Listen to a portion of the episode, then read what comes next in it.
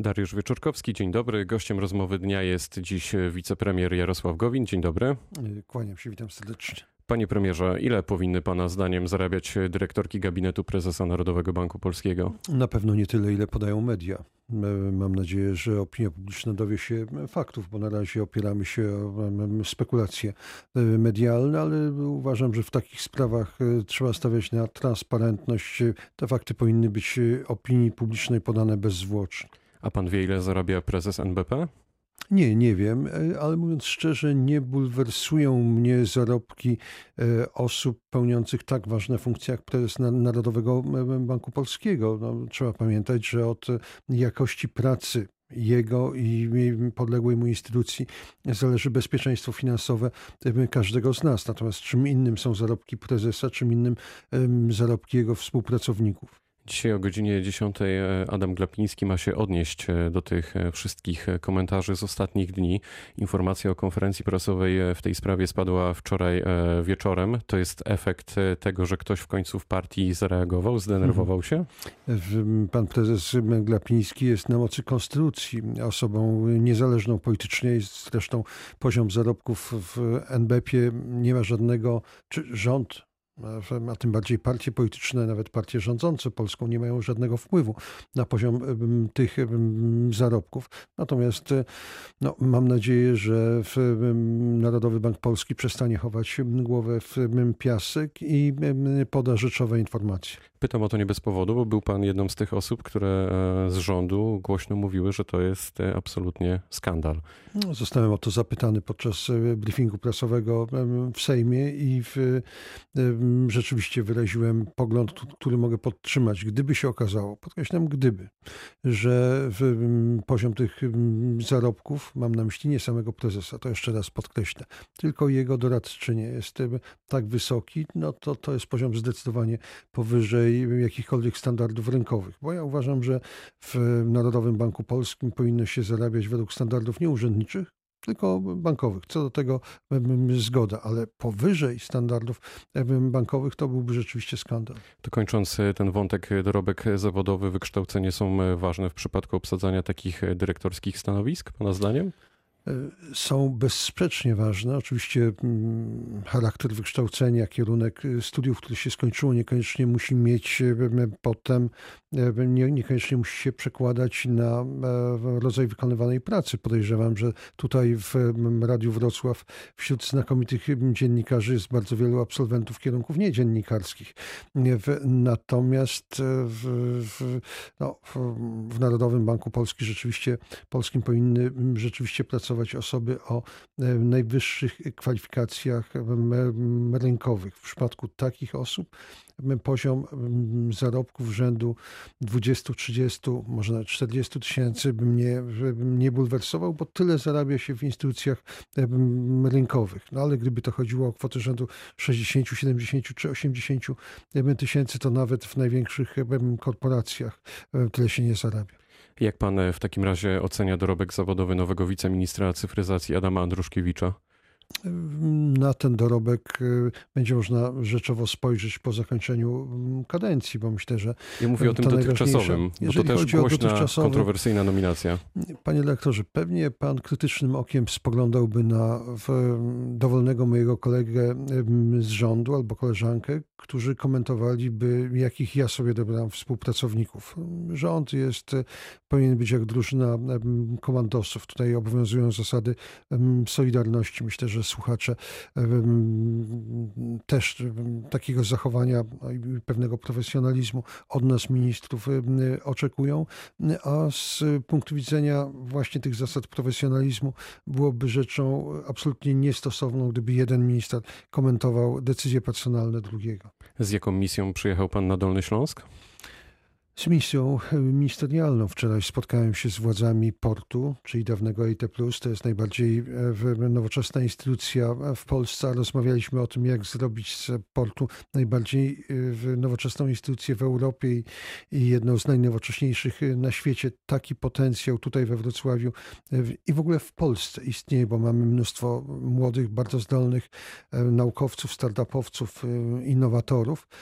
Miałem jeszcze dzisiaj spotkać się z rektorami wrocławskich i opolskich uczelni, tak żeby porozmawiać z nimi o wdrażaniu ustawy. No, niestety z pewnych względów będę musiał pobyt we Wrocławiu skrócić. Kiedy początek kampanii do eurowyborów i czy pana partia wystawi swojego kandydata?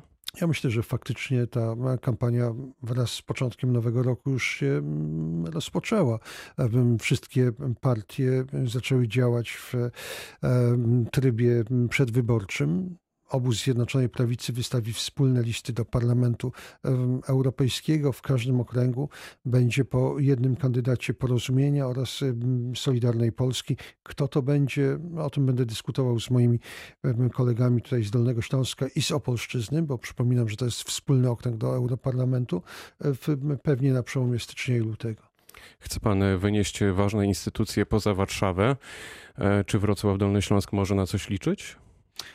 Wrocław, Kraków, Poznań, Gdańsk to też są miasta metropolitalne. Gdy mówię o idei e, decentralizacji, czy jak się to mówi technicznie deglomeryzacji, więc właśnie przenoszenia tych ważnych instytucji, to mam na myśli raczej były miasta wojewódzkie, których Wałbrzych prestiż, na przykład? Na przykład Wałbrzych, na przykład Jelenią Górę, na przykład Legnicę.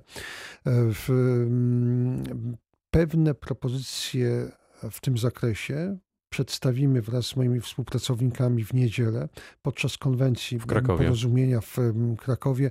Tam pani minister Jadwiga Emilewicz będzie mówić o naszych propozycjach na rozwój polskiej energetyki. Adam Bielan, wicemarszałek Senatu, przedstawi nasz program europejski. Natomiast właśnie jeżeli chodzi o rozwój średnich, małych miast. E, tę koncepcję przedstawi najmłodszy prezydent polskiego miasta, pierwszy prezydent urodzony po 1989 roku. Mam na myśli prezydenta Hełma Jakuba Banaszka. A skąd taka idea w ogóle? Jestem gorącym zwolennikiem po pierwsze zasady zrównoważonego rozwoju, a po drugie jestem zwolennikiem też decentralizacji. Uważam, że bardzo ważne jest, żeby pruły do przodu te wielkie lokomotywy, jakimi są Warszawa, Kraków czy Wrocław, ale równie ważne jest, żeby rozwijały się te mniejsze ośrodki, a przez poprzednich kilkanaście lat po wejściu Polski do Unii Europejskiej rozwijamy się bardzo szybko, natomiast w sposób bardzo nierównomierny. No właśnie te lokomotywy poszły do przodu, natomiast wagony, które miały ze sobą ciągnąć, e, często się odrywały i zostawały głęboko w tyle rząd będzie chciał doprowadzić do przyspieszonych wyborów w marcu, o czym się mówi też od wielu miesięcy? Nie widzę żadnych powodów do przyspieszonych wyborów. Nie wiem też, jak mielibyśmy Polakom wytłumaczyć powody takiej decyzji. Gospodarka rozwija się bardzo dobrze. Polacy oczekują od nas, polityków, stabilności, oczekują tego, że będziemy tworzyli warunki do e, spokojnego cieszenia się owocami tego wzrostu. No wreszcie zaczęły po wielu latach rosnąć wynagrodzenia nie wszędzie, ale w bardzo wielu w obszarach. Tak jak powiedziałem, jesteśmy krajem dynamicznie się rozwijającym, jesteśmy krajem bezpiecznym i żaden zamęt polityczny nie jest nam potrzebny. Czy może pan obiecać, że nie będzie podwyżek prądu w tym roku? Jednoznacznie, kategorycznie? No, taki był cel ustawy, którą przyjęliśmy w ostatnich dniach minionego roku. Jestem przekonany, że ta ustawa zda egzamin. Gdyby były jakiekolwiek wątpliwości, to ustawa nie jest pismem świętym. To nie jest tak, że nie można tam zmieniać e, ani litery. Nie wykluczam, że jakieś e, doprecyzowanie przepisów może nastąpić, natomiast e, jesteśmy zdeterminowani, żeby w roku 2019 podwyżek cen energii, prądu nie było. Jeżeli chodzi o następne lata, no to, to tutaj decyzja jest w rękach Polaków. To oni jesienią tego roku zdecydują, kto będzie sprawował ster władzy w Polsce przez następne 4 lata. Ale jak to zrobić w takim razie przy galopujących cenach ja. Rosnących kosztach po prostu produkcji prądu. Tutaj rząd zdecydował się pokrywać ten wzrost z budżetu. Natomiast nie mam wątpliwości, że to są rozwiązania doraźne. Potrzebna jest e, systemowa, strategiczna przebudowa e, polskiej energetyki. Rozpoczęła się na ten temat dyskusja. Pan minister Tchórzewski przedstawił do konsultacji społecznych, także do konsultacji wewnątrzrządowych e, projekt takiego strategicznego dokumentu, w jaki sposób ja i moja partia porozumienie, odnosimy się do tego dokumentu, będzie mówiła w niedzielę pani minister Emilewicz. Oczywiście to nie będzie żadne formalne zajęcie stanowiska, ale pokażemy przynajmniej jeden z kierunków, w których chcielibyśmy w polską energetykę mm, kierować. Ten program Energia Plus, program przygotowany przez minister Emilewicz, kładzie nacisk przede wszystkim na tę energię odnawialną, energię obywatelską. To nieźle brzmi, natomiast docierają do nas sygnały różnych e, przedsiębiorców, którzy i tak wskazują, że Kowalski zapłaci za prąd więcej, chociażby poprzez e, podwyżki dla e, spółdzielni mieszkaniowych, bo wtedy zapłaci trochę więcej za czynsz. Czy tutaj macie na to jakiś pomysł, dyrektorze szpitali innych tego typu placówek? Jasne oczekiwanie w stosunku do spółek energetycznych sformułował pan premier Morawiecki. Oczekujemy renegocjacji umów zawartych e, pod koniec czy w drugiej połowie e, ubiegłego mm, roku. Uważamy, że rozwiązania, które przynosi ze sobą e, wspomniana przeze mnie, przeze mnie przed chwilą ustawa, w, powinny zapobiec nie tylko wzrostowi cen prądu dla indywidualnych odbiorców, ale także dla odbiorców zbiorowych, dla szpitali, samorządów czy uczelni. E, I ostatnie pytanie w rankingu Rzeczypospolitej. Gdyby wygrała e, najbliższe wybory parlamentarne opozycja, Polacy najchętniej widzieliby na stanowisku premiera Władysława Kośniaka-Kamysza. E, to dobre nazwisko? No, po pierwsze, od tego jestem politykiem Zjednoczonej Prawicy, żeby nie dopuścić do tego, starać się nie dopuścić do tego scenariusza. Również w tej rozmowie staram się przekonać słuchaczy, że warto nam po raz kolejny zaufać. Ale o Władysławie Kośniaku-Kamyszu mogę mówić wyłącznie w samych superlatywach. Byliśmy ministrami w tym samym rządzie przez półtora roku. Uważam go za bardzo kompetentnego polityka, uważam go za mądrego człowieka, ale jest też politykiem młodym. Mam nadzieję, że jeszcze trochę poczeka z objęciem e, stanowiska premiera. W tej chwili Polska ma znakomitego premiera, e, znacznie lepszego niż ktokolwiek z potencjalnych konkurentów z e, opozycji. Powiedział premier Jarosław Gowin, który był dzisiaj gościem rozmowy dnia. Bardzo dziękuję. Dziękuję bardzo i pozdrawiam serdecznie słuchaczy Radia Wrocław. Pytał Dariusz Wieczorkowski. Dobrego dnia.